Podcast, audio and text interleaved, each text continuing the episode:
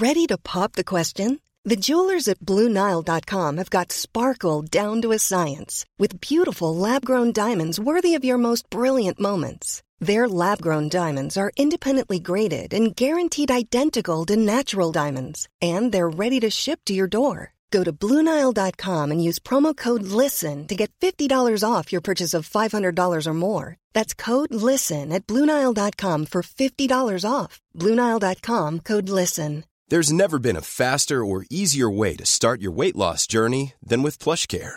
PlushCare accepts most insurance plans and gives you online access to board certified physicians who can prescribe FDA approved weight loss medications like Wegovy and Zepbound for those who qualify. Take charge of your health and speak with a board certified physician about a weight loss plan that's right for you. Get started today at plushcare.com slash weight loss. That's plushcare.com slash weight loss. Plushcare.com slash weight loss. My next guest on Late Lunch today was unceremoniously sacked by the Sunday Times in 2017 for alleged anti Semitic observations in an article he wrote on gender pay differentials within the BBC, incidentally against his better judgment and at the suggestion of his page editor. What followed, I remember it well, was a frenzied worldwide dismemberment of a journalist and a career that had contributed so much to the greater good, especially here in Ireland. Kevin Myers recalls his demise and so much more in his new memoir, which I just finished reading last evening. Kevin, delighted to have you with me on the show. Oh, that's a lovely introduction. Thank you very much. Not at all. You're very welcome. I mean every word of it. I take it you regret not sticking to your guns and not doing what you really didn't want to do, as I said there. Did you ever acquiesce to an editor like that before? You, you tend to, and uh, just to, to remind your listeners the, the background, I, I proposed that particular week doing two different subjects. Mm. Um, my page editor insisted, repeatedly insisted, that I do the issue of the the page dif- pay differential within the BBC. Now, the the rule was that I would write about Irish issues, and I pointed this out. I don't write about British issues because it's outside the area of my natural kind of interest, no matter where I was born. What I would specialise would be in Irish matters. But he said, no, you must do this. And so I finally capitulated. And whereas um, there is often a negotiation in, in, in, in, when you discuss what is going to be written about. Here was pretty hard line. He insisted on this, and I capitulated. I didn't have to capitulate. I could have said, no, I absolutely refuse to do this, but I didn't. Mm. And I did refer to the fact that the two of the, the best paid women in, in, in the BBC were Jewish. Now, I actually then said, it was a compliment to their chutzpah, which is a, a Yiddish word, which yes. is, you know, standing up for yourself, having spirit being, you know, defending your own interest. And I, I congratulated them on that. And it was a genuine congratulation. I wasn't being sardonic. I wasn't mm. being anti-Semitic. And the Jewish people of Ireland know that because they've remained my very close friends. But the, um, the, I filed that column one day early on Thursday. I normally have to file on, on Friday. So they, they, they were in no doubt what I had said because they came back to me on the Thursday saying, Are you sure they're Jewish? Mm. So they were in no doubt I'd refer to the religions of the two women. Yes. And uh, so they had all much of Thursday, all day, Friday, all day, Saturday to deal with this. It was read by two people in Dublin and three in London, and no one raised any objection. So when it appeared online on Sunday morning at just after midnight, um, immediately people started tweeting that it was anti-Semitic. I can only conclude there was a tip-off within the Sunday Times uh, that I was vulnerable. Mm. And by nine o'clock in the morning, uh, my career was over and my international reputation was beginning to be destroyed. At no point was anyone in, did anyone in the Sunday Times contact me and say, um, listen, we are in trouble here, we've got to talk about this. They publicly sacked me without any conversation, even though Sunday Times management knew what I'd written and knew that they were in part to blame for it. They authorized the publication of that column. I didn't. And did anybody else pay the price you paid? Nobody paid any price. Nobody paid any price whatever. It's shocking, I have to say. And, and as well as that, um, the way that former colleagues and others in this business lined up to actually kick you when you were down was unbelievable. That must have been really difficult to take? Well, it was astonishing because it told me that uh, when the pack forms, there is no mercy. And it seemed for many people survival was dependent on their being seen to be a member of the lynch mob. And they lynched my reputation uh, domestically and internationally too. Mm. Now, the, one of the things that was alleged about me was that uh, I was a Holocaust denier. Now, this is based on a column that I, I had written 10 years before. And one of the terrible things about the internet is no matter what you've done or said in the past, it's available for discovery. And I had said in a quite complex article that um, even if you abolish Auschwitz, you know, the majority of Jews were not murdered in concentration camps. They're not, their fate is not encapsulated in the term Holocaust, which means burning. Um, in the same word as caustic, it means burning. And uh, I said that they were murdered. They were cold-bloodedly murdered. They were butchered. They were burnt alive in their, their synagogues. They were slaughtered. The, the children were lined up and machine gunned. It's horrific. It's much worse than Auschwitz itself. So I, I happen to use the term Holocaust denier because it's not all about the Holocaust. That term was isolated uh, on the internet, and I was turned into a Holocaust denier, which The Guardian repeated, and so did RTE News. RTE News called me a Holocaust denier in, in introduction to um, a man called Gideon Falter who didn't know anything about me. Suddenly he was told by RTE News, and he makes it his business, good for him, to hunt out anti Semites. He had been told I was an anti Semite and then learns on air that I'm a Holocaust denier, so obviously he joins in my destruction with RTE. So now lies had taken over my complete life, and still have. But you won. You ultimately won. You took RTE on and you went the whole way. You demanded an apology, which really didn't meet what was required, and you had to go to the courts. And they paid a massive price for this, I have to say. They really did. I'm interested in this, Kevin. I'm, not, I'm not, allowed to discuss the details. I, I know, I'm, and I'm not going to go into that. But here's what interests me this book and what we're talking about today, and I want to move on to other aspects of it. Um, you. Will you will you or were you or will you be invited on to any RT television or radio programs to discuss it? I was invited on to Claire Byrne's program to discuss it, and I don't know why the invitation was there because it was withdrawn at the last minute. That's strange, isn't it? it was, well, what it meant was that they demanded and got an undertaking that um, she would have a monopoly, Claire Byrne program, our would have a monopoly on me. Mm. Um, and having got that uh, undertaking so that we had said no to other people, um, we then, she, they, not her, I don't yes. know who made the decision. Yeah. But in, in, within the program making process, they withdrew the invitation just about at the last minute on the Friday when I was scheduled to go in on the Monday morning. So you were willing to go in on an exclusive Absolutely. basis that they had you first and then you would go elsewhere and that was withdrawn late in the day? Yep. Okay, interesting to clarify that. Look, uh, besides the incident, and I'll come back to it before the end, your life, when I read this book, I, th- I want to say to listeners, get this book. You'll enjoy it because, Kevin, I want to tell you, 79 to 2020 is me. It's my lifetime as well. I started work in 79. I followed this book with such interest because you reminded me of so many things. Look, Beirut, the Balkans, Belfast, you've been all over the world in the front line. But what I want to talk to you about is the good, the bad, and the ugly on the cold face here in Ireland. Tell me this, Kevin. When I read your book, when I th- think about the issues like the sweepstakes and the con that that was, Haughey and all that he brought with him. Subsequently, the banks. I think of John Delaney uh, today in modern Ireland. Is this country just rotten to the core? I don't know whether it's more rotten than other societies, but it's our duty in our business to reveal what we know, what you know, to, to expose corruption and dishonesty.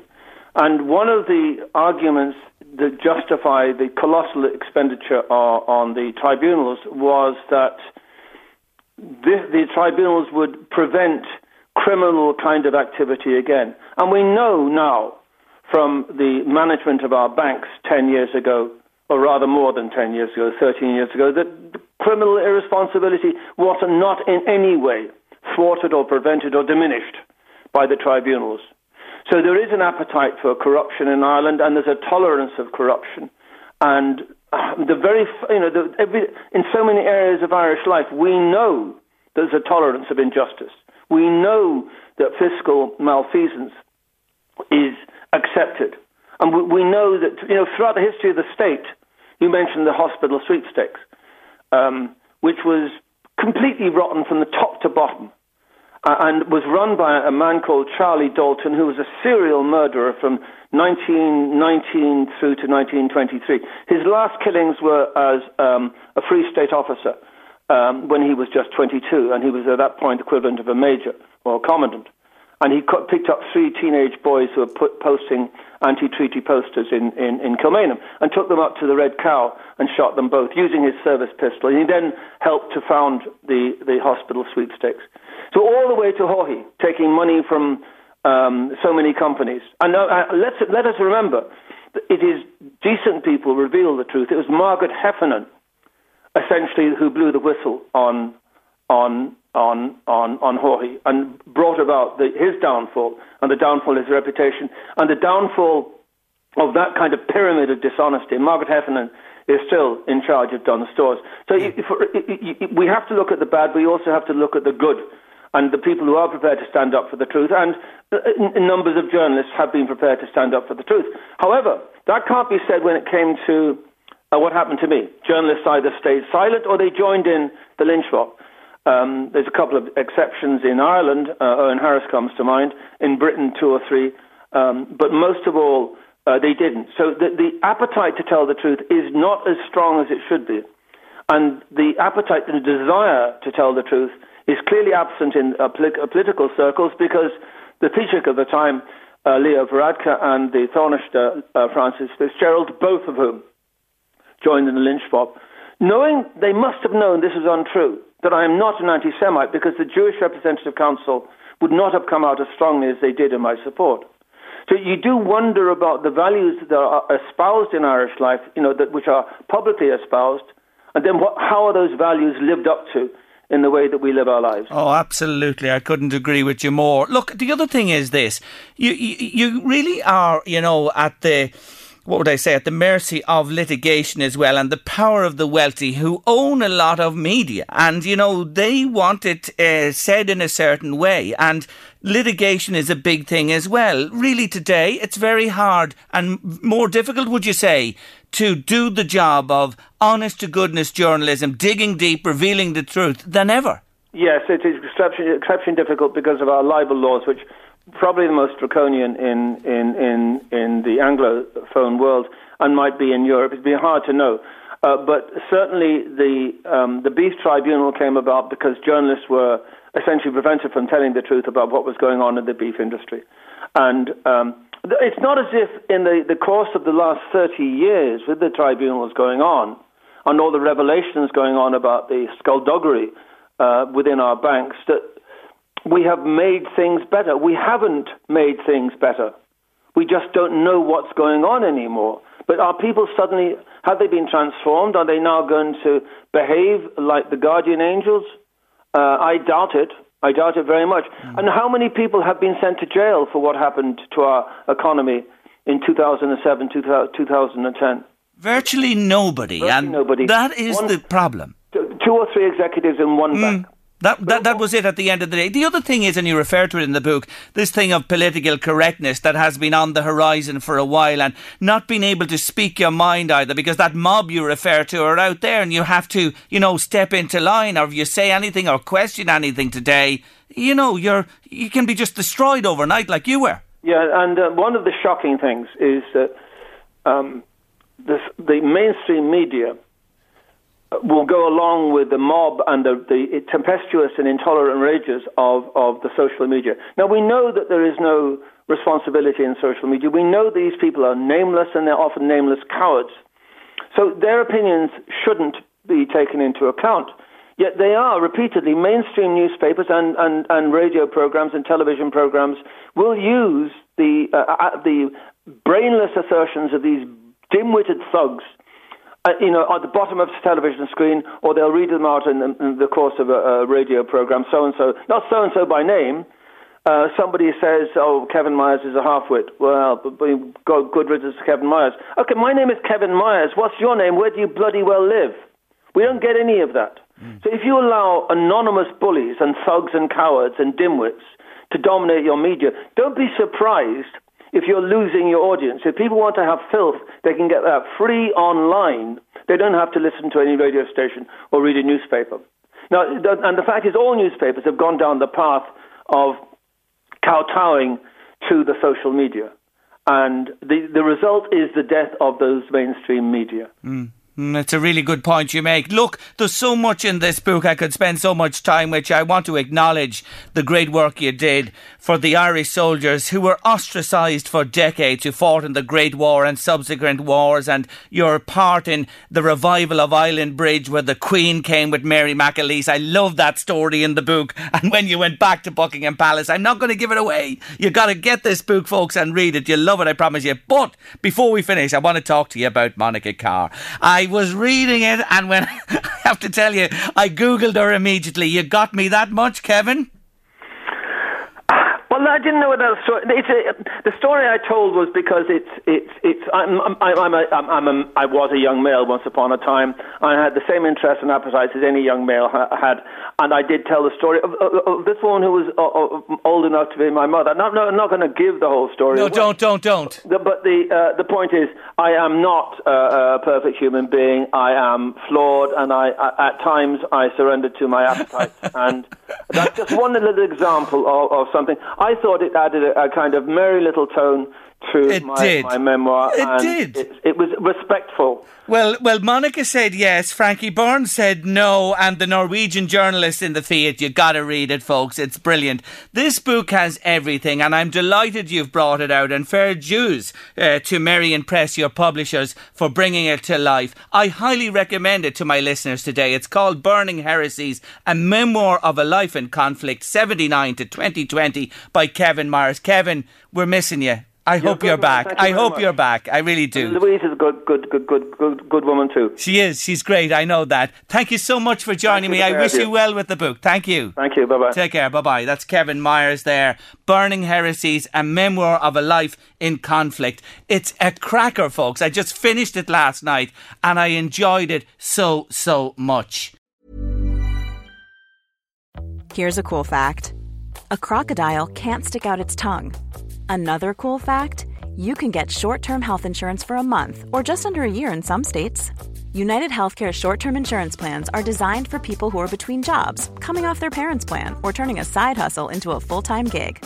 Underwritten by Golden Rule Insurance Company, they offer flexible, budget friendly coverage with access to a nationwide network of doctors and hospitals. Get more cool facts about United Healthcare short term plans at uhone.com.